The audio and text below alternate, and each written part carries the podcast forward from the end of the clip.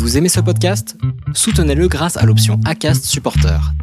C'est vous qui choisissez combien vous donnez et à quelle fréquence. Cliquez simplement sur le lien dans la description du podcast pour le soutenir dès à présent. When you're ready to pop the question, the last thing you want to do is second guess the ring.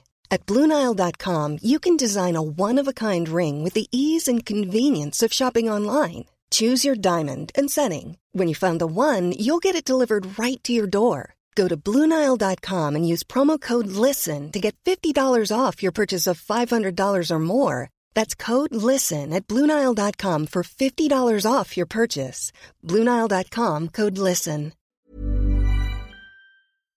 Au-delà de la valeur de l'athlète, c'est- peut-être ça qui est un peu triste, hein, c'est c'est le monde dans lequel on vit. euh, on a beau avoir les, les meilleures performances sportives du monde, euh, maintenant les marques cherchent aussi à pouvoir euh, communiquer. Je parlais tout à l'heure de valeur, donc c'est déjà pouvoir communiquer sur des valeurs communes. La, première année, ça n'a pas été simple quand on a monté, euh, quand on a monté l'équipe. Après, c'est des paris, hein, et des paris, ben, des fois on gagne, des fois on perd.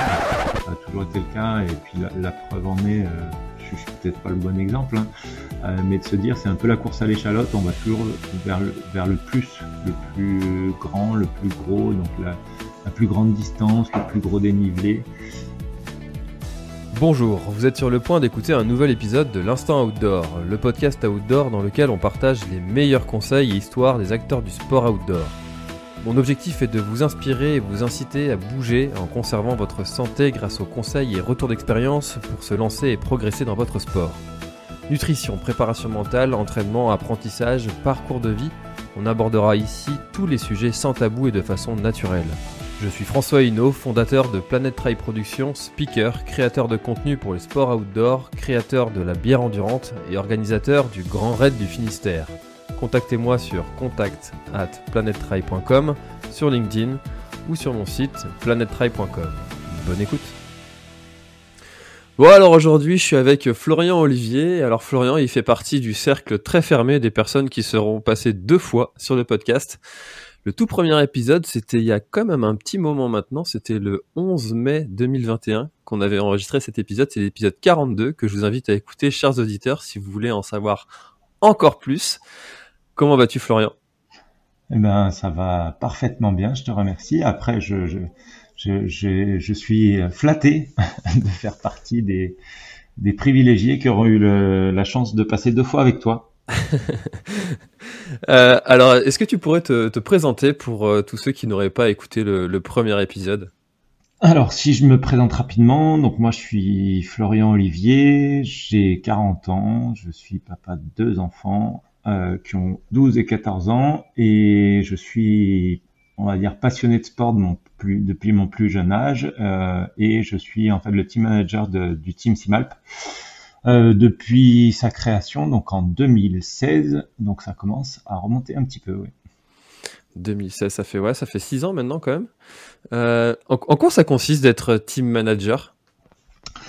Alors, en quoi ça consiste? Ça consiste en plein de choses. Moi, l'objectif, c'est euh, c'est d'une part de, faire vivre ce groupe équipe parce que ben, tous les athlètes sont éclatés euh, un petit peu partout en France. Euh, donc, essayer de, transmettre et véhiculer les, les valeurs de notre marque au sein de- du groupe athlète. Euh, et puis après, c'est leur faciliter et leur rendre euh, ouais, la, vie plus simple dans leur pratique du trail, les accompagner du, du mieux qu'on peut, avec euh, ben, toujours, euh, toujours derrière l'idée de, de transmettre les valeurs qui nous sont fortes, c'est-à-dire la valeur famille, la valeur montagne et aussi la valeur, on va dire, environnementale, développement durable. Même si les athlètes qui sont présents avec nous, je les ai choisis aussi parce que ben, ils avaient ces valeurs-là. Ça doit être euh, quelque chose de compliqué quand on est un athlète là en ce moment et puis qu'on a envie de, de, de progresser et de, de se donner à plein temps dans, dans son sport, dans sa passion et de, trouver des, des partenaires qui, euh, qui peuvent nous accompagner. C'est quelque chose qui, que tu ressens qui, qui va vers, euh, vers une amélioration ou euh, euh, quelque chose qui évolue euh, ou, ou ça évolue encore trop lentement pour, pour les athlètes? Euh, je, pense que ça va dépendre euh, vraiment de d'une part de l'athlète, après d'autre part des, partenaires qu'il arrive à, mobiliser. Après, c'est bien qu'on, c'est vrai qu'on sort d'une période qui a été un peu étrange pour tout le monde, autant pour les sportifs, c'est-à-dire que ben on a eu deux ans où on était un peu dans l'expectative de savoir ben, ce qui se passait, est-ce qu'on pouvait aller en compétition, si oui comment, enfin garder la motivation à l'entraînement. Ça, a été, euh, ça a été on va dire assez perturbé pour tout le monde euh, ce qu'on vient de vivre. Et après de l'autre côté pour les pour les marques euh, là aussi nous on a vécu euh, on a vécu une période et on n'en est pas sorti hein, qui est pas simple avec ben on va dire une navigation à vue de se dire ben est-ce que on arrive toujours à produire nos vêtements? Si oui à quelle échéance? Et, donc, pour répondre à ta question de savoir euh, est-ce que c'est difficile pour les sportifs d'arriver à trouver euh, des partenaires et que les partenaires puissent s'engager pour leur faciliter la vie, je pense que ça, ça dépend vraiment la, la, la, la surface, la superficie du partenaire. Moi, je me bats euh, chaque année pour essayer d'apporter de plus en plus de moyens à, à, nos sportifs. Donc, pour le moment, chaque année, on fait, euh, on, on va dire, on fait évoluer la manière dont on accompagne le groupe athlète Simalp. On fait c'est rien, je suis désolé, c'est euh, Excusez-moi pour ça. Euh, c'est les aléas du direct. Ouais, c'est ça. ça euh, donc, euh, donc oui, oui, chaque année, moi, j'essaye de faire évoluer ça pour que pour que nos athlètes soient accompagnés le mieux possible et, et s'épanouissent dans leur pratique. Ouais. Parce que c'est vrai qu'on a vu des athlètes euh, comme euh, Pierre-Ambroise Boss qui, euh, qui s'était un peu révolté contre ça. Moi, j'ai reçu aussi Beniat Marmissol à une époque où, où il n'était pas du tout sponsorisé et pourtant troisième sur la diagonale des fous. Enfin voilà, mm. on a des exemples comme ça d'athlètes qui qui ont du mal en fait à trouver des partenaires. Et puis après, c'est des fois aussi des gens qui ont qui ont pas non plus l'habitude de communiquer via les, les réseaux sociaux. Ouais, Mm. Je, je, pense que tu as raison. C'est, euh, enfin, au-delà de la valeur de l'athlète, et c'est peut-être ça qui est un peu triste. Hein, c'est le monde dans lequel on vit. Euh, on a beau avoir les, meilleures performances sportives du monde. Euh, maintenant, les marques cherchent aussi à pouvoir communiquer. Je parlais tout à l'heure de valeurs, donc c'est déjà pouvoir communiquer sur des valeurs communes, mais aussi le, le sportif. Alors, c'est peut-être, ça va peut-être choquer ce que je dis, mais devient un produit marketing et il, doit aussi participer à la notoriété de marque. Donc il doit, il, doit au-delà de, ses compétences sportives être en capacité de, ouais, de, de, faire parler de la marque. C'est entre guillemets pour pour les marques, c'est un investissement. Alors nous, enfin moi c'est pas la manière dont j'aime le voir. Hein. Je, je, fais juste euh, le reflet de ce que je de ce que je pense euh, qui se passe dans, dans, le monde sportif, mais c'est pas vrai uniquement pour le trail, c'est vrai, je pense, dans, dans tous les sports. Hein. Mais ça, en fait, euh, je pense qu'on peut pas trop en vouloir à une, enfin, de mon point de vue, on peut pas en vouloir à une marque de d'avoir envie de, de, visibilité. En fait, on pourrait regretter qu'une fédération ne n'accompagne pas des athlètes euh, qui représentent un pays, mais on peut pas vraiment reprocher ça à une marque, si? Je sais pas si on peut reprocher ou pas. En tout cas, on peut. Enfin, euh, moi, tu parlais de Beniat, on a pas mal échangé au téléphone. Je, l'ai eu beaucoup euh, cet automne. Euh, à l'époque justement où il cherchait des partenaires pour pouvoir euh, bah, continuer à, à pratiquer à, un très haut niveau de performance, mais mais voilà, en, en, ayant un accompagnement financier qui lui permet justement de dégager du temps pour s'entraîner et, et, maintenir ce, ce, ce niveau d'entraînement.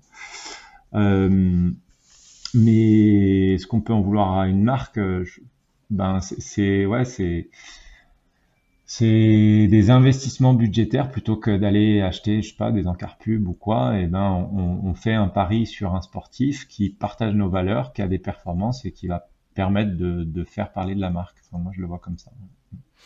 Après, on est aussi euh, sur un, un, modèle qui, qui, évolue un petit peu pour les marques. J'ai l'impression sur, euh, sur le sujet des, influenceurs, on est plutôt sur la recherche de d'en trouver moins, mais de trouver des personnes qui correspondent vraiment au, au profil des, enfin, aux valeurs des, des marques, des gens qui aiment vraiment les, les produits que, que fabrique une marque, plutôt que de bah, de balancer des produits un peu partout et puis euh, d'avoir des résultats euh, un peu minimes. Ça, c'est une tendance aussi que tu as.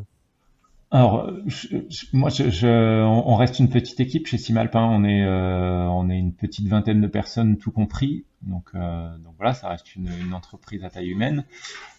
Et sur sur ces 20 personnes, on, a une encore plus petite équipe marketing puisqu'on est quatre. Et encore, moi, je suis pas à temps complet, j'ai un autre métier. Euh, et c'est la manière, euh, nous, qu'on souhaite, qu'on souhaite mettre en place, la manière de travailler en se disant, bah voilà, on, on, fait des choix cohérents, on va chercher des gens qui correspondent aux valeurs de notre entreprise et euh, voilà, on, on évite de, de, disséminer et diffuser nos produits un peu de partout. Tu parlais des influenceurs, moi j'ai un peu de mal avec les gens qui, bah justement, aujourd'hui te vantent euh, les mérites d'un produit A, demain ça sera le produit B, après-demain ce sera le produit C. Donc euh, nous, la manière dont on noue les partenariats, que ce soit avec nos athlètes ou que ce soit avec des influenceurs, euh, on, on, va souvent nouer des partenariats de longue durée à très longue durée. La plupart des athlètes qui sont dans le Team Trail sont là depuis l'origine et la genèse du projet depuis 2016. Quoi. Ah oui, ouais, quand même, ouais. ouais. ouais, ouais on, on, aime les histoires qui durent, on aime bah, justement écrire des histoires communes et, et où euh, bah, c'est pas c'est pas du chiquier, on se dit pas euh, tiens on, on, est ensemble aujourd'hui et puis demain on sera avec quelqu'un d'autre quoi.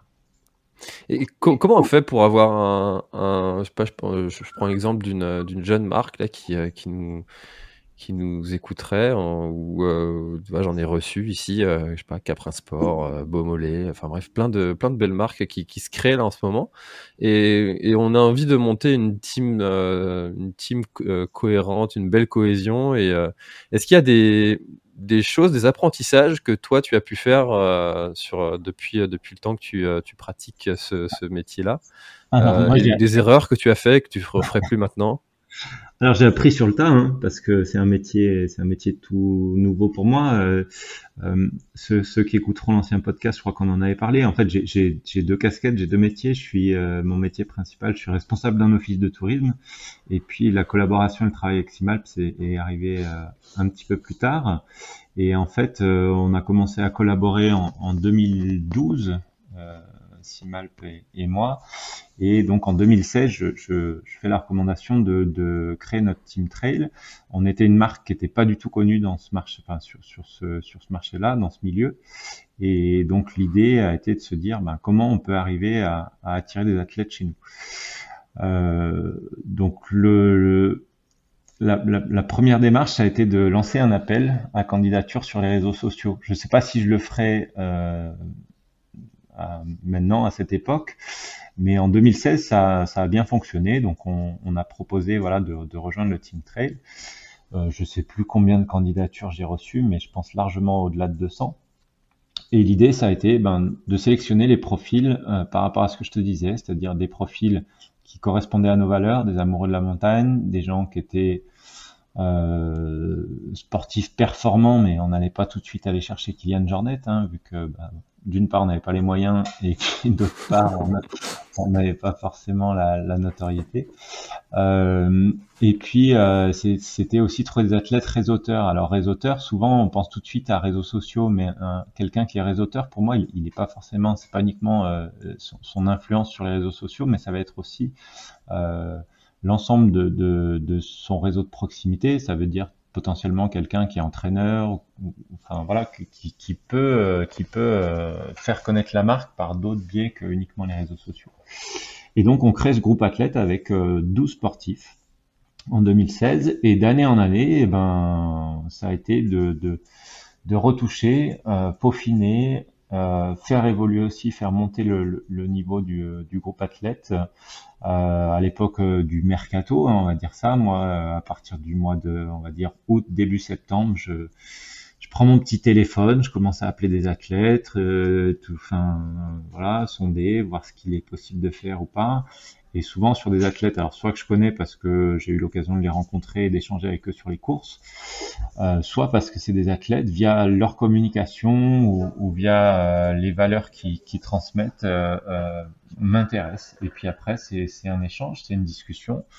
Euh, nous, ce que je te disais, on n'a pas les moyens qui sont illimités et qui sont même pas du tout les mêmes que qu'on peut rencontrer chez d'autres marques, euh, mais on, on a d'autres choses à défendre. Euh, et bien souvent, c'est les valeurs qu'on défend, les l'environnement qu'on propose qui nous permet d'aller chercher ces athlètes-là. Ça doit être euh, quand même assez, euh, une, assez compliqué et une, euh, une belle mission de, de trancher, de se dire, purée, il y a peut-être cet athlète-là qui, aurait correspond, qui correspond en fait à ces choses-là, mais bon, il faut bien faire une sélection. Donc j'imagine que sur 200, ça doit pas être une, une tâche simple et une, la, la, la, première année, ça n'a pas été simple. Ouais, quand on a monté, euh, quand on a monté l'équipe. Euh, après, c'est des paris, hein, et des paris, ben, des fois on gagne, des fois on perd. Euh, sur les six ans qui viennent de s'écouler, euh, il n'y a pas eu de grosses erreurs de casting. C'est arrivé quelques fois où on se dit, ben, finalement, ça n'a pas matché d'un côté comme de l'autre, et puis l'histoire s'arrête. Mais, euh, mais sinon, ce que je te disais, la plupart des athlètes sont, sont très contents d'être avec nous. Et donc, c'est pour ça que ça fait longtemps qu'ils sont avec nous. Et à l'inverse, euh, ben, nous, on est très contents d'eux. Donc, euh, c'est pour ça qu'on les garde précieusement. Ouais, j'imagine. J'imagine. Euh, je change complètement de sujet. Euh, J'ai vu que tu étais, que tu étais aussi très proche de, de Sébastien Cornette. Ouais que penses-tu du moins courir pour mieux courir?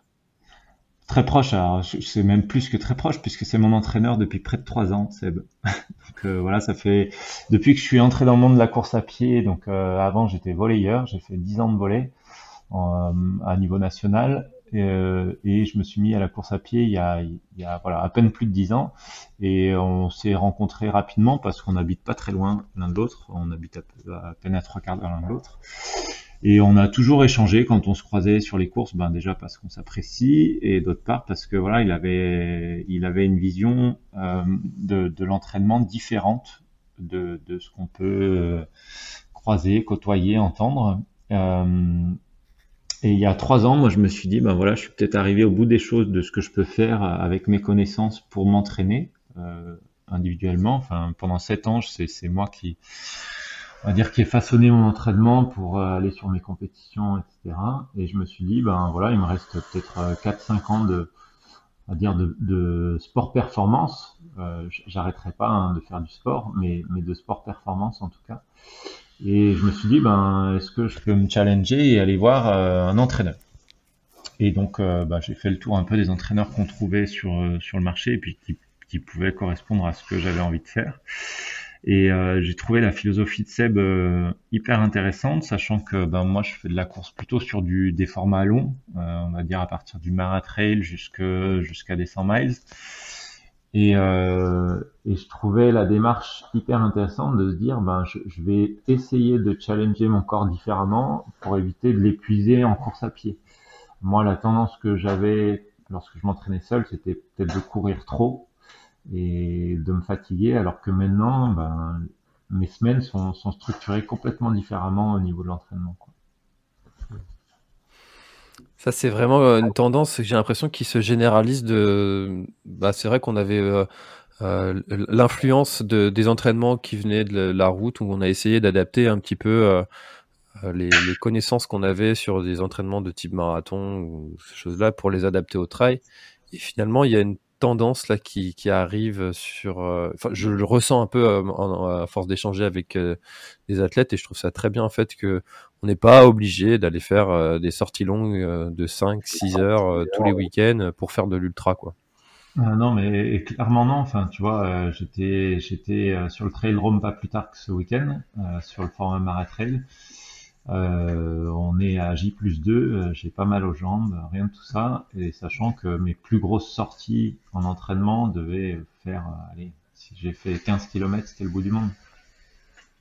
Ah ouais. Et, qu'est-ce que tu dirais que un entraîneur, donc Seb, t'a apporté par rapport à, à, à ce que tu aurais pu trouver euh, sur Internet euh, ou d'autres solutions euh, qui existent pour, pour l'entraînement? Alors là, je pense que c'est propre à chacun. C'est très, très subjectif cette relation sportif-coaché.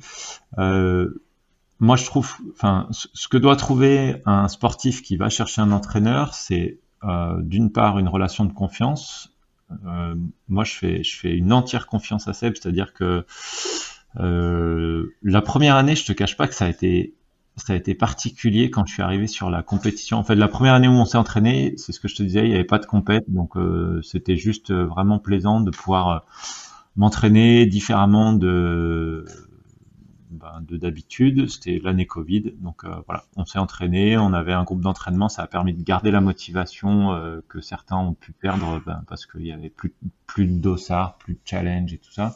Nous, le fait d'être en groupe d'entraînement, de faire des entraînements en visio, c'était c'était vachement bien. Et, et après, en fait, en deuxième année, je suis arrivé sur ma première compète, c'était pas un 30 bornes, c'était au Trail des Dentelles. Et la veille de course, j'appelle Seb en lui disant euh, Est-ce que tu crois que je me suis assez entraîné là? Je, suis en me disant mais je, je sais pas, je sais pas où on va. Euh, et puis euh, et puis en fait ça s'est super bien passé et donc je pense que pour revenir à ta question, la relation de confiance, elle est hyper importante euh, pour le pour le sportif. Euh, après, euh, après sur comment choisir son entraîneur, c'est c'est c'est plus difficile de répondre à cette question. C'est vrai qu'il y a, il y a plusieurs manières en fait de voir de voir de voir son entraînement. Ça, ça dépend de ce qu'on recherche, du temps dont on dispose, de. bah ça c'est c'est l'échange. en fait, ce qui va être prépondérant, c'est justement c'est si, si l'entraîneur ne s'est pas adapté aux contraintes euh, du sportif. Euh, moi, tous ceux avec qui je discute qui ont un entraîneur, c'est ça. C'est j'arrive avec ben, le matériel qui est à ma disposition, le, le, temps dont je dispose, et ça va être à l'entraîneur de, de, jouer là-dedans en se disant ben voilà, mon, mon sportif aujourd'hui il a qu'une heure, demain il a que une heure et demie, euh, dimanche il a quatre heures. Enfin, voilà, il, il va il va pouvoir jouer à l'intérieur de tout ça, euh, si c'est l'inverse qui se produit, c'est-à-dire si c'est l'entraîneur qui donne des séances et aux sportifs de s'adapter, je pense qu'à un moment ça, ça ne fonctionne pas. Quoi. Et tous les athlètes euh, si mal pour un entraîneur? Non. Non, non, il y en a une bonne partie, euh, mais il y en a qui n'ont pas, pas d'entraîneur.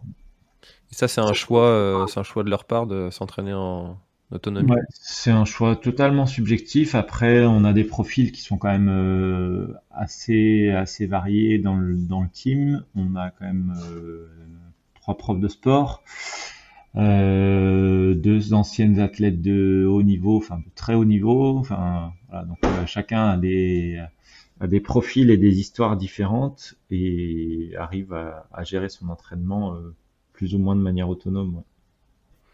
Et tu, tu vois, tu disais euh, des profs de sport, mais finalement toi aussi tu avais, tu as les connaissances euh, pour euh, pour t'entraîner. Et qu'est-ce qui a fait ce, ce point de bascule en fait? Tu t'es euh, c'est quoi le l'élément déclencheur qui a fait bah, là euh, je, je, suis peut-être arrivé au, euh, aux limites de mes connaissances? Ah, c'est ce que je te disais un peu tout à l'heure c'est c'est pas j'aurais pu continuer tout seul, euh, mais euh, mais c'était une envie de me challenger différemment, de me dire ben comment euh, est-ce est que je suis capable d'aller plus haut? Et si je suis capable d'aller plus haut, et eh ben ça serait bien de le faire avec quelqu'un qui qui me propose euh, quelque chose que je connais pas et, où je serais pas allé. Et je, ce que je disais tout à l'heure, je m'entraîne pas du tout de la même manière que ce que moi je pouvais me proposer. Et alors qu'est-ce qui a changé? Qu'est-ce qui a changé? Je fais beaucoup, beaucoup plus de renforcement musculaire. Euh, des séances qui sont pas forcément très longues, hein, euh, mais euh, sur une semaine type, je vais pouvoir avoir peut-être, je sais pas, quatre séances de renforcement musculaire, soit des séances uniquement de renforcement, soit souvent ça va être aussi du runner renfo, c'est-à-dire euh, des, petites fractions de course, soit même intensité, soit intensité différente, et au milieu du renfort qui est, qui est calé à l'intérieur. Donc ça permet vraiment de travailler euh, différemment. Euh, après beaucoup plus de vélo, euh, enfin ou de sport croisé, vélo, ski l'hiver. J'en faisais déjà, mais j'en fais là maintenant vraiment beaucoup plus. Ce qui permet d'être sur des sports portés qui sont dans les mêmes filières, dans les mêmes filières énergétiques et puis qui font travailler aussi les mêmes chaînes musculaires. Donc si tu veux, euh, j'arrive quand même sur les compétitions moins fatigué, euh, je pense, que ce que je faisais avant. Euh, et puis ouais, au final en kilomètres annuels, je fais beaucoup moins de kilomètres à pied.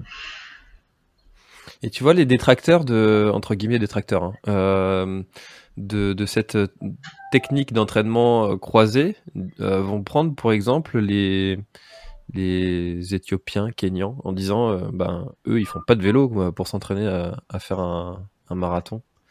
Euh, donc, euh, est-ce que finalement c'est si bon que ça, si on veut performer, de faire euh, des entraînements croisés? Là, je, sais, je reviendrai.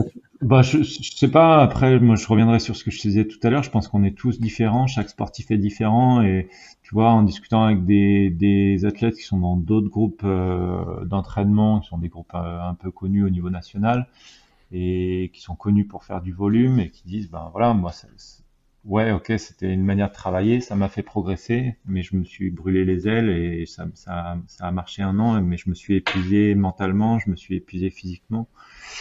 Après, euh, c'est toujours pareil, c'est comme dans une relation soignant-soigné, dans une relation euh, ben, entraîneur-entraîné, c'est soit ça passe, soit ça passe pas. Enfin, c'est des relations qui sont qui sont assez particulières, hein, ces relations-là. Donc soit soit ça fonctionne, tout va bien, euh, mais je pense que ça se voit dans le sport de haut niveau. Hein, tu vois, un tennisman qui va changer d'entraîneur parce que euh, il dit, ben ça y est, je suis arrivé au bout du ressort. Ou... Ouais, c'est pas pour rien que, que les sportifs de haut niveau ont des entraîneurs, comme tu dis, qui changent, qu'ils ont des préparateurs physiques euh, qui changent. Euh, ouais, et puis nos connaissances, enfin, le, le, trail, la course à pied ou la course d'endurance, c'est, c'est, enfin, ça existe depuis la nuit des temps. Mais en tout cas, le trail ou l'ultra trail, les courses de, d'ultra endurance, c'est des choses euh, qui sont quand même assez récentes où les données physiologiques, euh, scientifiques évoluent. Enfin, d'année en année, on apprend des nouvelles choses. Je pense, on, teste aussi des nouvelles choses au niveau des méthodes d'entraînement. Donc euh, c'est encore une discipline, je pense, qui est, neuve et où on apprend beaucoup de choses. je recevais euh, Blaise Dubois. Alors, le moment où on enregistre l'épisode n'est pas encore sorti, mais donc euh, de la clique du coureur, il disait que dans les formations qu'il donne, à la fin, ils disent 10% de ce que je vous ai dit est faux. Et ils ont même fait un, un récapitulatif de tout ce qu'ils ont dit et qui était faux. Euh, donc euh, oui, oui, il y, a encore euh, beaucoup de choses à apprendre.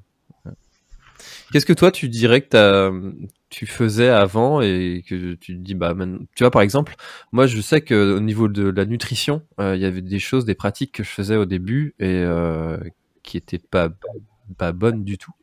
Est-ce que toi tu as des choses comme ça que tu faisais au début que, que tu fais plus maintenant et qui, t'ont servi d'apprentissage? Euh, dans ma pratique compétitive, je, je pense pas. Euh, après, on prend de l'expérience. Hein. Euh, ce que je te disais, ça fait maintenant quand même euh, plus de dix ans que je cours, euh, où je suis allé un peu sur toutes les, les grandes épreuves nationales ou alors internationales, c'est un grand mot, mais sur la diagonale des fous, toutes, toutes ces épreuves-là. Et donc, mine de rien, t'engranges de l'expérience qui te sert toujours. peu importe que ce soit pour des courses courtes ou des courses longues, après, qu'est-ce qui a vraiment évolué dans ma pratique? C'est ce que je disais, c'est ma pratique d'entraînement où je fais plus du tout euh, les mêmes euh, les mêmes volumes kilométriques hebdomadaires où tu vois avant je pouvais m'entraîner euh, je pouvais courir je, sais pas 100 à 150 km par semaine ça je le fais plus du tout quoi. C'est c'est vraiment une tendance comme on disait encore une fois qui qui qui à mon avis est est plutôt bonne euh, si on veut durer. Et, et moi je regarde avec envie à tous ces, toutes ces personnes qui euh, ont encore euh, plus de 80 ans et qui s'alignent sur des courses et à mon avis si on veut durer c'est un petit peu cette, cette pratique qu'il faut avoir. Moi c'est ça, c'est d'être même si on est dans le sport performance bah parce que ce que je te disais, hein, moi j'ai toujours, envie d'être compétitif et d'être dans le sport performance. Quand j'accroche un dossard, euh, l'idée c'est toujours de faire la meilleure perf, la meilleure perf possible. Mais, mais ce qu'on doit jamais perdre de vue, mais jamais, jamais, c'est le plaisir. Euh, là aussi, j'en parle souvent avec Seb. Le plaisir, il doit rester premier, même quand on est dans le sport performance. À partir du moment où tu t'as plus de plaisir, euh, ta pratique sportive, je, trouve, elle perd du sens et justement, tu vas t'épuiser soit mentalement, soit physiquement, ou perdre, ta motivation. Le, plaisir, doit, rester le moteur du sportif. Et alors justement, en parlant de plaisir, euh, il y a Eric Lacroix qui a mené une étude sur le sujet. et en se posant la question de à quel moment est-ce que sur un ultra, on a vraiment du, plaisir? Bah, Souvent, c'est au début, quand on commence, parce qu'il y a l'euphorie du départ, il y a mmh. le moment de l'arrivée, parce qu'on est content d'en finir, ou d'arriver au bout d'un objectif. mais finalement, entre les deux, est-ce qu'il y a vraiment beaucoup de plaisir? Beaucoup, je sais pas. En fait, euh, un, ultra, c'est une aventure. Euh, enfin, moi, j'incite personne à aller sur les ultras. Hein. Déjà, quand j'ai commencé à courir, je voyais les gens qui, allaient sur des, formats de course de, de 100 km ou plus. Pour moi, c'était des extraterrestres. Et puis, en fait, petit à petit, j'y suis, j'y allé, euh, tout simplement parce que moi, l'objectif de faire du trail, c'était de continuer à faire du sport en montagne. Je suis accompagnateur en montagne, c'était de me dire, bah voilà, c'est un nouveau moyen d'explorer des massifs que je connais pas. Et c'est toujours comme ça que je programme mes courses, hein, de me dire, ben tiens, où je suis jamais allé courir, où est-ce que je suis jamais allé traîner mes baskets, et puis je choisis mes courses comme ça. Et, euh, un ultra, c'est euh, tu, vas avoir ben, ce que tu as très bien dit, toute l'euphorie de la préparation, c'est-à-dire euh, ben, ton entraînement jusqu'à l'arrivée de, l'instant ultime du départ où tu as souvent une musique un peu émotionnelle, tu as tous tes copains ou tes sportifs, les, sportifs qui sont autour de toi. Enfin voilà, il y a, beaucoup de, il y a beaucoup de, ouais, de tension émotionnelle si on peut dire. Et puis dès que dès que le top départ est lâché, euh, ben voilà, on, a toutes ces émotions, les premières foulées, ça part vite, tout va bien. Et puis après, ben, on va avoir plusieurs phases. Soit la première, euh, la première partie où on se met dans sa bulle, où là, potentiellement, on peut être très bien aussi, à part si les sensations sont pas bonnes. Et puis, plus la course va avancer, ben, plus on va d'une part rentrer dans le dur, euh, euh se confronter à des événements extérieurs, c'est-à-dire qu'il n'y a plus uniquement euh, la, performance sportive de l'athlète, il y a aussi la météo, la l'alimentation, enfin, il, peut y avoir plein de trucs qui vont influencer sur, euh, ton moral. Euh, après, il y a aussi ben, l'environnement familial. C'est vrai que quand on part en course sur euh, sur les ultras, on, on, a on a son assistance qui est là, alors que ce soit sa famille. Moi, c'est souvent ma femme et mes enfants qui viennent, donc qui, qui, qui apportent des moments de plénitude et de plaisir en course. Hein. moi, j'ai eu le, le, le, souvenir, le, enfin le pire, je sais pas si c'est le pire ou pas, sur l'échappée belle, j'arrive à la première base vie, euh, au, bah justement au bout de ma vie, quoi. je me dis, mais jamais je vais pouvoir repartir. Et c'était ma femme qui était là et, euh, et qui, qui m'a donné le, le, courage et le moral de repartir parce que sinon, ben, j'aurais, je pense, rendu mon dossard. Enfin, c'est même pas, je pense, j'aurais rendu mon dossard. Donc, euh, donc ça, après, ouais, les, les, les matins, enfin, les petits matins sur les ultras, c'est même si t'es dans le mal, même si t'as, moi j'ai vécu des moments, bah pareil sur l'échappée belle avec le soleil qui pointe, euh, une biche qui est qui court en, en, enfin, dans, dans les alpages. Enfin, voilà, c'est des moments où le temps s'arrête, où tu te dis, ben la, la course se suspend, tu, tu, te poses et tu te dis, ah ouais, voilà, c'est ouais, c'est une aventure. C'est des aventures. C'est une tranche de vie. Ouais, ouais. Alors, c'est plusieurs tranches de vie en une seule. C'est du condensé. C'est de l'émotion condensée, en fait, les ultras. C'est, c'est, je sais pas si tu as réussi à, trouver ces émotions-là dans un, autre sport ou euh, est-ce que tu penses qu'il y a d'autres sports qui permettent de ressentir ces, euh, moments de vie-là? Je, pense que c'est différent. Euh, moi, ce que, je te disais au début, j'arrive des sports collectifs et moi, j'aime beaucoup l'émulation collective, de se dire, ben ouais, on, a, réussi, on a construit, on a bâti quelque chose ensemble. Et tu vois, la performance, elle est pas ramenée uniquement à l'athlète. Donc, comparer les émotions d'un sport individuel, j'ai jamais fait d'autres sports individuels que, la course à pied, on va dire dans une pratique euh, compétitive. Hein, donc, euh, je n'ai pas d'éléments de comparaison. Par contre, des sports collectifs, j'en ai fait plusieurs. J'ai fait du foot, j'ai fait du basket, j'ai fait du volet. Euh, et de se dire, ben, tu arrives à construire quelque chose ensemble. Donc certes, les émotions sont différentes, mais, euh, je pense que tu trouves quand même beaucoup, beaucoup de plaisir là-dedans. Après, voilà, ce que je te disais, moi, je, suis un amoureux de la montagne avant tout et de, pouvoir pratiquer euh, mon sport en pleine montagne. J'ai, enfin, ouais, de toutes les courses que j'ai faites en 10 ans, euh, j'ai croisé des coins de montagne euh, sensationnels. Quoi. S'il y avait une course que tu... Parce que ce que j'ai compris, c'est que tu aimais la découverte, aller chercher un endroit que tu n'as jamais exploré. Euh, du coup, tu es peut-être de l'école dont je fais partie aussi, de ceux qui aiment pas trop faire deux fois les mêmes courses. Il y en a tellement à faire que pourquoi les faire deux fois les mêmes? Mais est-ce qu'il y en a où tu te dis, faut absolument que je la refasse celle-ci?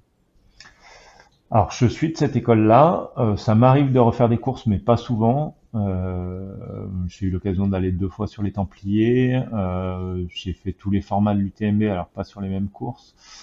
Mais voilà, il y, en a pas beaucoup que j'ai refaites.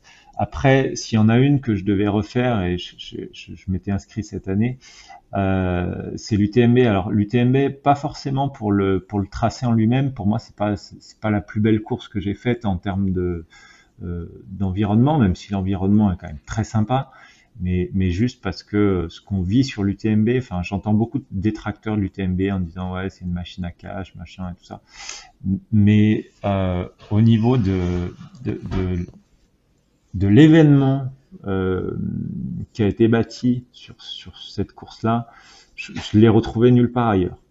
Franchement, nulle part ailleurs même sur la Diag, même sur. Euh, j'avais entendu beaucoup de choses sur la Diag et et ouais, c'est différent. Après voilà, c'était une envie de me dire bah ouais, je retournerai bien sur sur l'UTMB. C'est vrai qu'à chaque année quand on quand on voit les lives et tout, tu te branches sur le live, t'as as un petit passement, tu te dis ah ouais, c'est quand même quelque chose quoi. C'est vrai que, Euh, sur l'UTMB, j'ai reçu Catherine Poletti sur, sur, le, sur le podcast. Euh, alors je sais plus lequel c'est, quel numéro c'est, mais il faudrait le, réécouter, euh, chers auditeurs, parce que on, sent, pour tous ceux qui sont surtout qui sont détracteurs un peu de, de l'UTMB, on sent cette envie de faire de cet événement une fête euh, et cet esprit. Euh, Catherine vient de la musique. Euh, et, et, et c'est exactement ce que j'ai ressenti quand, quand j'ai participé à la TDS l'année dernière il y a vraiment cet esprit euh, de, de, fête, de d'ambiance, de, tout est tout est calculé, mesuré, euh, millimétré presque. Il y a un truc particulier et je pense que tant qu'on n'a pas vécu, tant qu'on n'a pas été, on peut pas vraiment ressentir et avoir cette ce point de vue là de, de machine à, Afrique. Euh, ouais, je, je, moi je, suis assez d'accord avec, ce que tu viens de dire. Hein. C'est ouais, c'est un événement que tu connais nulle part ailleurs. Après, tu as, aussi cette on va dire ces trois pays qui se mettent en marche. Tu peux passer n'importe où. Moi, j'ai souvenir d'être passé au Chapieux, tu vois, en pleine nuit, à peut-être 2 heures du matin. Il y a un monde dans les Chapieux. Enfin, voilà, tu, te dis, t'es perdu en pleine pampa, mais il y a du monde. Quoi. C'est ouais, un truc, euh, c'est un truc que j'ai connu nulle part ailleurs. Après, voilà, c'est, je reviens dessus. Hein, c'est pas pour moi la, la, plus belle course. Euh. Et puis, euh, et puis j'en ferai sans doute plein d'autres. Tu vois, cette année, je vais aller courir deux fois en Suisse. Je suis très impatient de, de, de voir ça. Donc cette année, tu refais l'UTMB? Eh ben non. Eh ben j'ai pas, compris. J'ai pas été tiré au sort, non. Ah, d'accord. Ok. ok, ok. Non, il y a, y a encore deux ans en arrière, les, les niveaux de les niveaux de sélection euh, des cotations étaient ITRA, euh, ITRA me permettaient de, de, passer les tirages au sort. Euh, cette année, enfin depuis l'an passé, ils ont rehaussé euh, ces, ces, niveaux et donc donc il fallait passer par les tirages au sort et j'ai pas été tiré au sort. Donc j'ai non, je vais aller courir ailleurs. Je vais aller courir sur une des courses du du réseau UTMB, mais ce sera à Crans-Montana en septembre. D'accord. Ok. Et euh, l'autre course, c'est quoi? C'est Traille-Verbier-Saint-Bernard peut-être? Non, l'autre course en Suisse, c'est Montreux. L'année dernière, j'avais fait le 70. Je vais courir chez mon copain Diego. Euh, j'avais fait le 70 et cette année, je ferai le parcours des grands puisque je vais sur le 110. C'est une course qui m'avait beaucoup plu, très sauvage, par contre avec des dénivelés qui sont très très très très intenses, très forts. Euh, L'année dernière 70 5000, cette année ça fait 110 et 8000. Donc, euh, aiguiser les mollets un peu. Hmm. Euh, Diego, que j'ai reçu, c'était l'épisode numéro 4 sur le podcast. Euh, et, et, qui racontait justement sa course à Montreux, qui ça a l'air d'être une très très belle course. C'est magnifique. Moi, j'invite tout le monde à aller à Montreux. Ouais, c'est vraiment une chouette course, donc organisée par Diego. Alors Diego, on est dans le même groupe d'entraînement avec Seb, hein, donc tu vois, la philosophie moins courir pour mieux courir, ça marche aussi sur euh, Diego, il faut, faut, faut, le suivre aussi. Hein, J'ai eu l'occasion d'aller courir avec lui euh, sur un événement et attention. Donc tu vois, on parlait tout à l'heure de la philosophie d'entraînement de, de Seb, ben, ça marche aussi pour les trailers de très haut niveau. C'est vrai qu'il en accompagne un, paquet euh, d'athlètes de très haut niveau, mais, mais pas que. Hein. Non, non, il, il a des athlètes dans, dans beaucoup de disciplines. Donc du coup, euh, si, euh, si je comprends bien, euh, la course que tu aimerais refaire, c'est l'UTMB. Et, et, finalement, la Diagonale des Fous, pas tant que ça?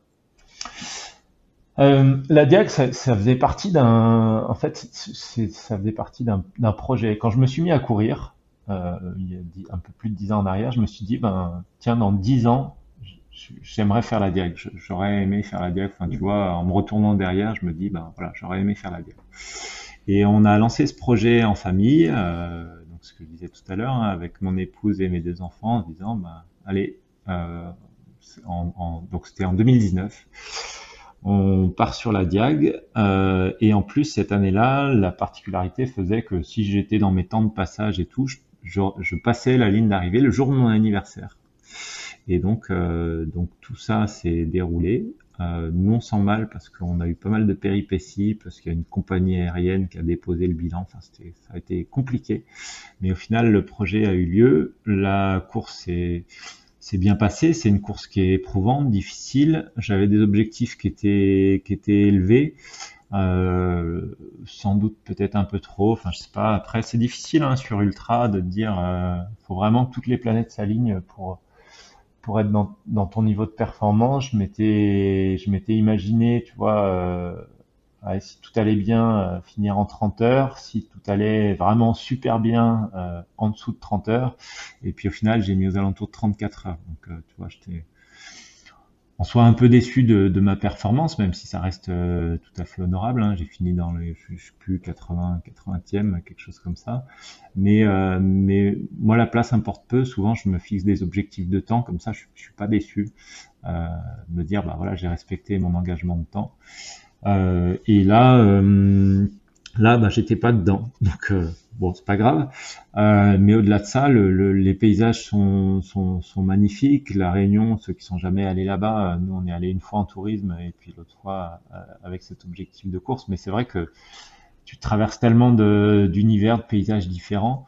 Mais euh, est-ce que je la referai? Si j'ai l'occasion Avec grand plaisir. Mais mais c'est quand même un, un, projet particulier. Enfin, voilà, partir à la diagonale des fous, c'est ouais, c'est un projet qui est au-delà de se dire bah, je vais faire la, la course d'à côté de chez moi. Quoi.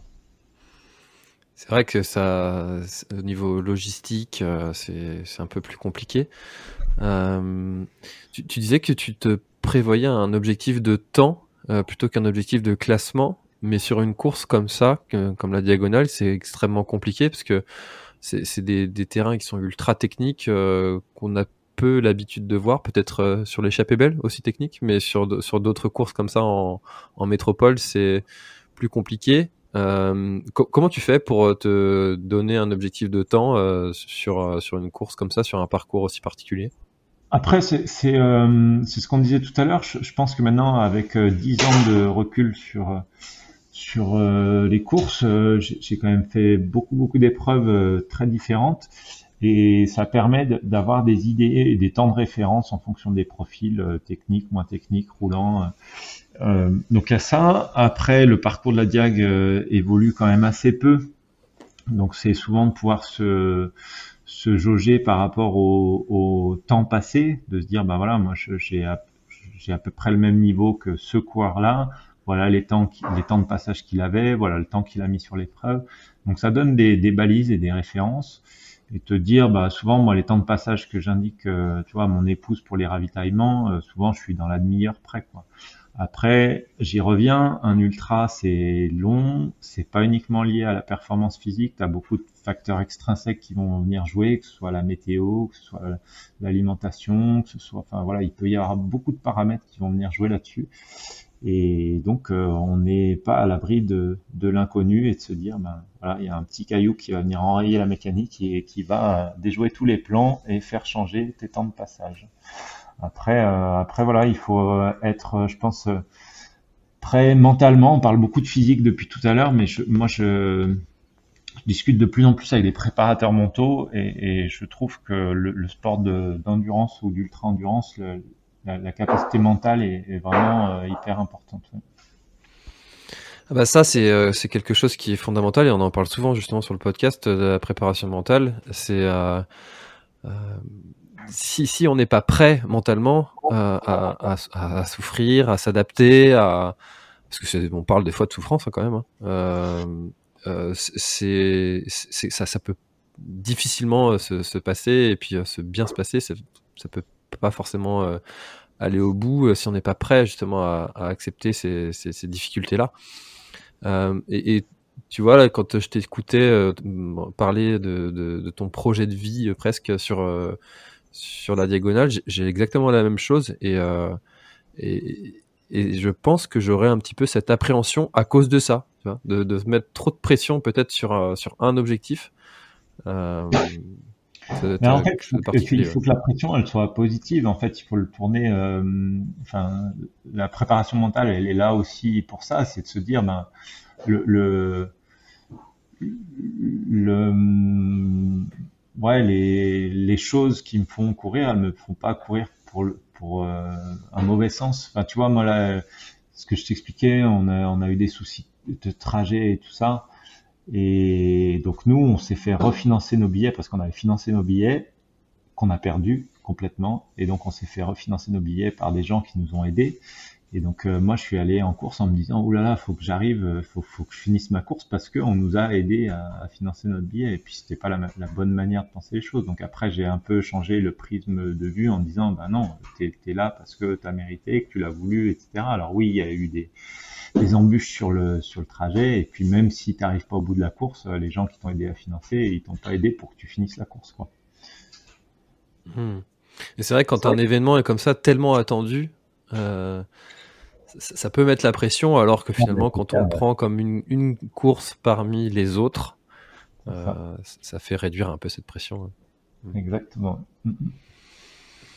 Et du coup, euh, maintenant que celle-ci est faite, est-ce que tu en as une autre où tu te dis, euh, quand, euh, quand j'arrêterai ma carrière de coureur, il faut que, ça se soit fait?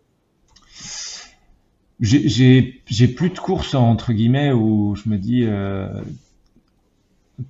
Ouais, il, faut que je l'ai faite. Il y a, alors, je trouve que dans notre sport, il y a de plus en plus, ça a toujours été le cas, et puis la, preuve en est, euh, je, suis peut-être pas le bon exemple, hein, euh, mais de se dire, c'est un peu la course à l'échalote, on va toujours vers le, vers le plus, le plus grand, le plus gros, donc la, la plus grande distance, le plus gros dénivelé. Euh, moi, franchement, les 100 miles, c'est, je pense que c'est assez pour moi. J'irai pas euh, plus haut, tu vois, euh, en discutant avec des gens qui ont fait le tort et tout ça, en disant ouais, c'est trop bien. J'ai pas forcément envie d'y aller parce que parce que là, on rentre déjà dans dans autre chose. Déjà, un 100 miles, c'est gros parce que tu pars pour 25, 30, 35 heures de course. Là, tu pars pour plusieurs jours et enfin, je, je, pense que c'est un autre trip. Donc, euh, je suis pas du tout attiré vers ces formats-là. Et après, maintenant, c'est plutôt euh, de me dire, ben, aller vers des courses euh, pour voyager. Euh, toujours pareil, nous, on fait souvent les courses en famille. Euh, donc tu vois, j'ai bien envie d'aller voir pourquoi pas l'ultra de Cappadoce ou euh, les 100 miles d'Istria, enfin aller courir dans dans des coins qui, qui sont différents ou alors je suis jamais allé à Madère, Madère, euh, Transgran Canaria, c'est ces courses-là qui sont pas forcément trop éloignées euh, et euh, qui restent des tracés mythiques dans des paysages qui sont différents que je connais beaucoup moins. Donc, euh, donc ce serait peut-être plutôt ça, mais j'ai plus de courses qui me, qui, qui me font rêver autant que m'a fait rêver la Diag. Ouais. La Diag, c'était vraiment l'objectif. Je me dis, euh, voilà, il fallait que je l'ai fait, c'était sur ma liste. C'est marrant comme ça, ça évolue comme ça, nos, nos envies, nos volontés, et puis euh, comme on trouve toujours des choses comme ça pour s'adapter et puis garder la, la motivation. Est-ce que toi, c'est euh, c'est quelque chose qui t'attire d'aller faire des courses euh, du type, euh, c'est un mix entre entre l'aventure et puis la, le trail, du type Ultra Run Raramuri par exemple, qui va avoir lieu là. J'aurais dû y être d'ailleurs. ce type de course là où finalement tu es presque en autonomie sur de très longues distances, parfois à étapes. c'est pareil, non, pas forcément. Moi, j'ai plus envie maintenant de, revenir euh, à regarder garder des, épreuves compétitives hein, avec un dossard organisé, etc. Euh, mais je pense que les, pareil, les deux années qu'on vient de vivre, ont relancé un peu la, le, on va dire le off. Euh, il y a beaucoup de gens qui ont fait des projets off. L'an passé, moi, je, me suis lancé sur euh, sur l'ultra du, du Pila, où je suis accompagnateur en montagne. Et l'idée, c'est de se dire, ben, est-ce qu'on ne peut pas arriver à monter des projets comme ça de, de, de traverser le massif, mais de traverser le massif partagé, c'est-à-dire sans aucun autre but que de, de, prendre du plaisir en allant un petit peu vite quand même.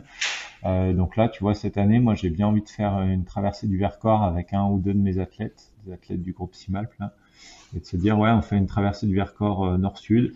Donc euh, se lancer des, des challenges de ce type-là, mais pas pas sous les formats compétitifs. Tu vois, moi les, les courses que tu viens d'évoquer, alors oui je, je les suis. Enfin tu vois, il y avait le marathon des sables il y a pas si longtemps. De se dire ouais c'est c'est c'est des chouettes projets, mais en soi qui qui, qui m'attirent euh, pas pour le moment. Après, euh, faut jamais dire jamais, hein, mais, euh, mais qui m'attire pas pour le moment.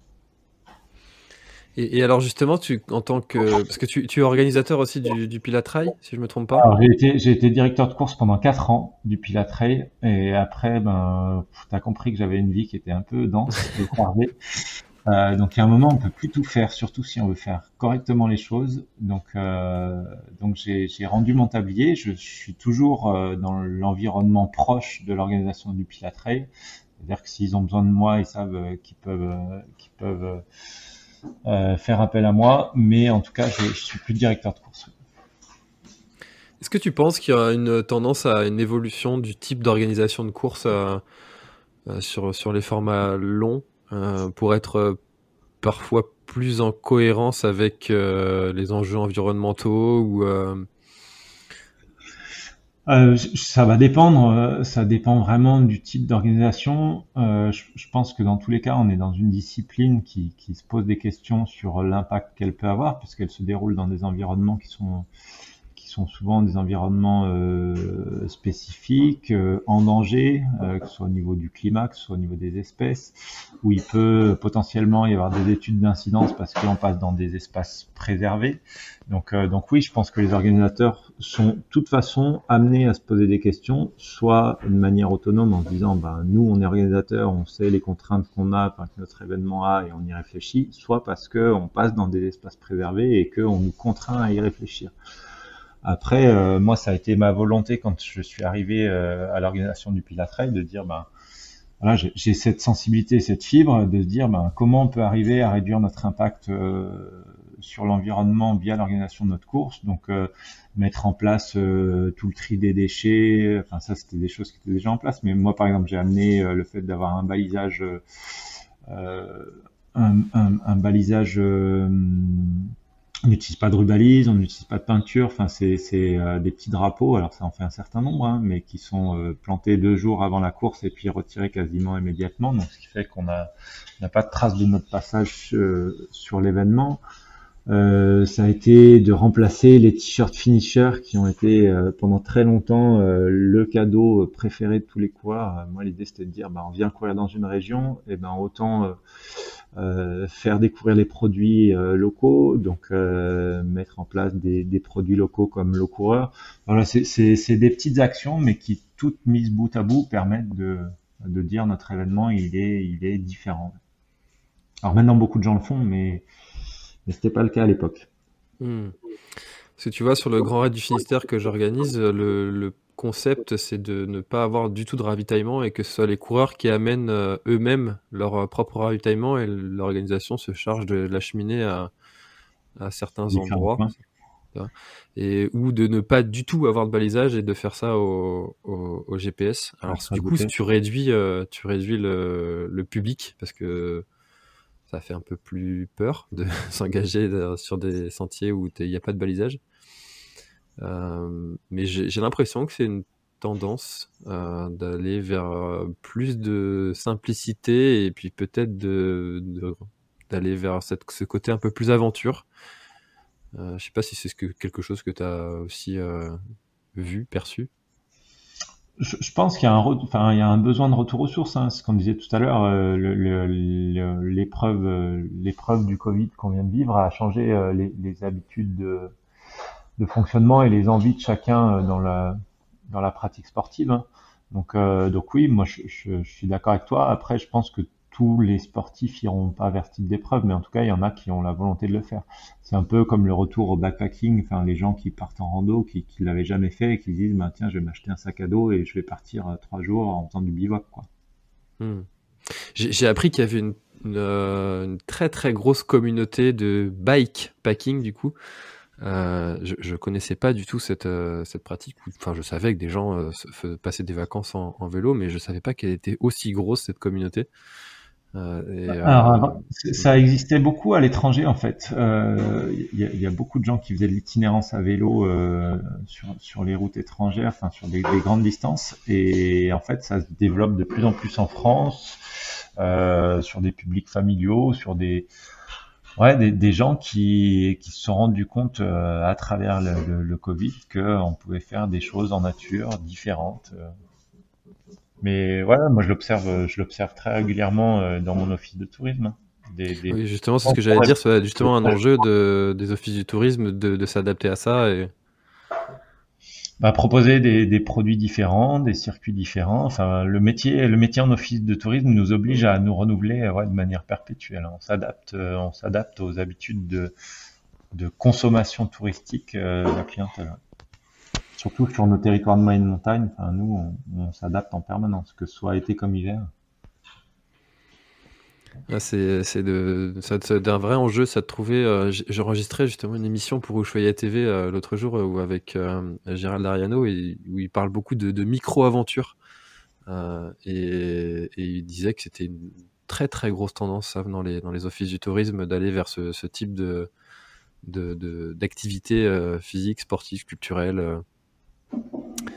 Et, c'est chouette, c'est chouette que les gens euh, retrouvent les espaces qui les entourent. Parce que des fois, tu, connais, tu connais même pas euh, la, ville qui est à côté de chez toi, tu la connais pas bien en fait. Mais c'est ça, nous on a beaucoup de gens qui connaissent bien mieux, euh, on est on va dire à 3h30 de la mer, 3h, 3h30 de la mer, qui connaissent mieux la mer que leur montagne. Quoi. Donc, euh, donc ça, ça, ça, change un petit peu. Et puis euh, les, les, les post-confinements où les gens étaient contraints à se dire, ben je reste dans, alors soit dans le cercle des 10 km, soit dans le cercle d'une heure autour de chez moi. Euh, ça, a permis de remettre un petit coup de projecteur sur des massifs qu'ils avaient euh, potentiellement oubliés. Ouais. Moi, ouais, la, la, fréquentation touristique de notre destination a, changé, a changé post-Covid. Ouais. Hmm il aura changé pas mal de choses. Et il y a quelque chose qui, tu vois, que ma mère me disait l'autre jour, euh, elle qui écoute beaucoup la radio, elle disait que, elle me disait qu'il n'y avait pas une heure euh, qui se passait sans qu'on entende le mot euh, confinement pour prendre ce, ce, ce moment comme comme référence, tu sais, avant le confinement ou pendant le confinement ou après le confinement. Et, et, et on, on, voit bien que cette cette période de, de, de l'histoire aura changé pas mal de choses. Bah, c'est sûr, ouais. c'est sûr. Quand, euh... quand, on, quand on sera plus vieux, quand on regardera dans le rétro, on dira ah, Tu te souviens, le confinement Ou alors, toi, t'as pas vécu le confinement Ouais, ouais, ça doit être ça. c'est vrai. C'est un peu triste, mais c'est vrai. euh, Florian, on a, des, on a fait un, un beau tour de, de, pas mal de sujets. Est-ce qu'il y a quelque chose que tu aurais aimé ajouter et dont on n'aurait pas encore parlé, peut-être pour clôturer notre, notre échange? Non, non, on a fait, euh, je pense, un panorama euh, différent de, notre premier échange. Euh, c'est toujours très intéressant de discuter avec toi parce que c'est vrai que on discute un peu comme à la table d'un café, enfin au comptoir d'un café. On, discute à bâton rompu sans se rendre compte du temps. Tu vois, j'ai ma femme qui me fait des grands signes autour de la montre en disant c'est l'heure d'y aller. Mais je me suis pas rendu compte du temps. J'ai l'impression que ça fait dix minutes qu'on discute. Donc, euh, à part si toi, tu as d'autres questions et des choses qu'on n'aurait pas abordées, euh, c'est avec grand plaisir que, je te réponds. Mais sinon, à l'inverse, j'ai pas de, de, de sujet euh, particulier à traiter.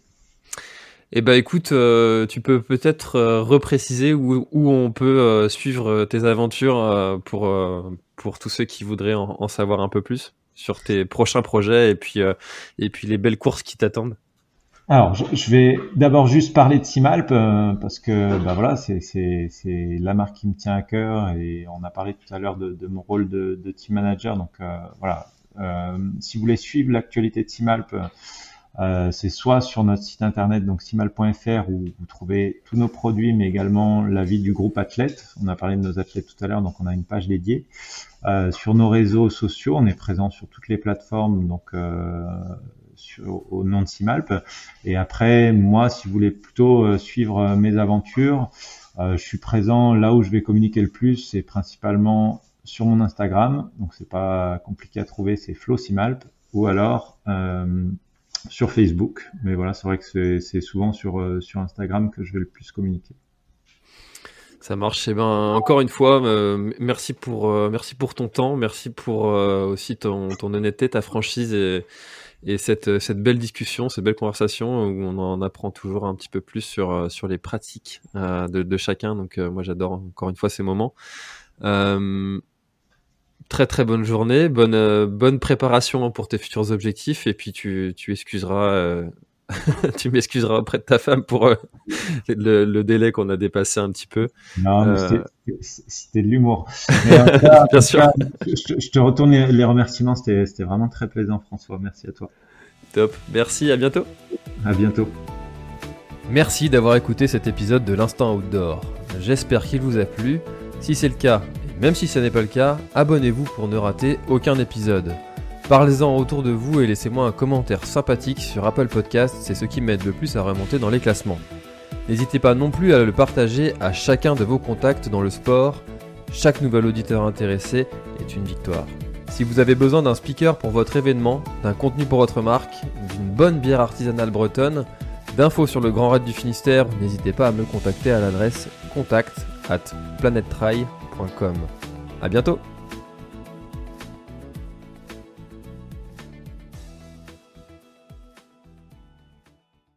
Voilà, l'épisode est terminé, j'espère qu'il t'a plu. Je t'invite à aller checker NAC, comme je t'en ai parlé au tout début de l'épisode, avec le code PlanetTrail, P-L-A-N-E-T-E-T-R-A-I-L. Tu auras moins 15% sur ta commande. Et moi, je te souhaite un très, très, très, très, très bon footing, très bon trajet. Bref, ce que tu es en train de faire, je te le souhaite un très bon. Allez, à bientôt dans un prochain épisode. Bye bye.